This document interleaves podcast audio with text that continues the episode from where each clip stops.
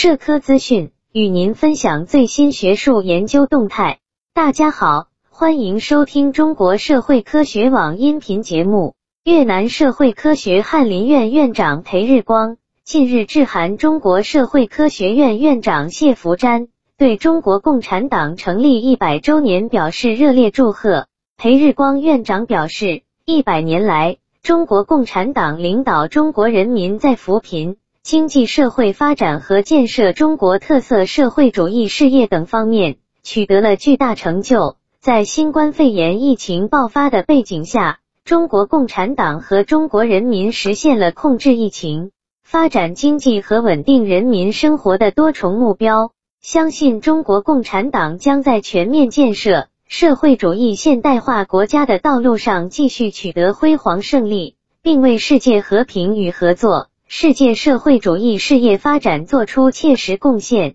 他指出，近年来，中国社会科学院在理论研究和实践探索中取得很多成就，为党的建设和国家发展积极建言献策。希望两院今后继续深化合作。为巩固和发展越中传统睦邻友好关系做出新贡献。中国社会科学院于一九九三年与越南社会科学翰林院建立友好合作关系，并签署学术交流合作协议。长期以来，双方在协议框架下积极开展互访、合作研究，共同举办研讨会等多种形式交流活动，为加强中越两国人文交流。特别是深化学术与智库交流合作，提供了重要渠道。二零一七年十一月，在中共中央总书记、国家主席习近平与越共中央总书记阮富仲的见证下，两院领导签署新一轮交流合作协议。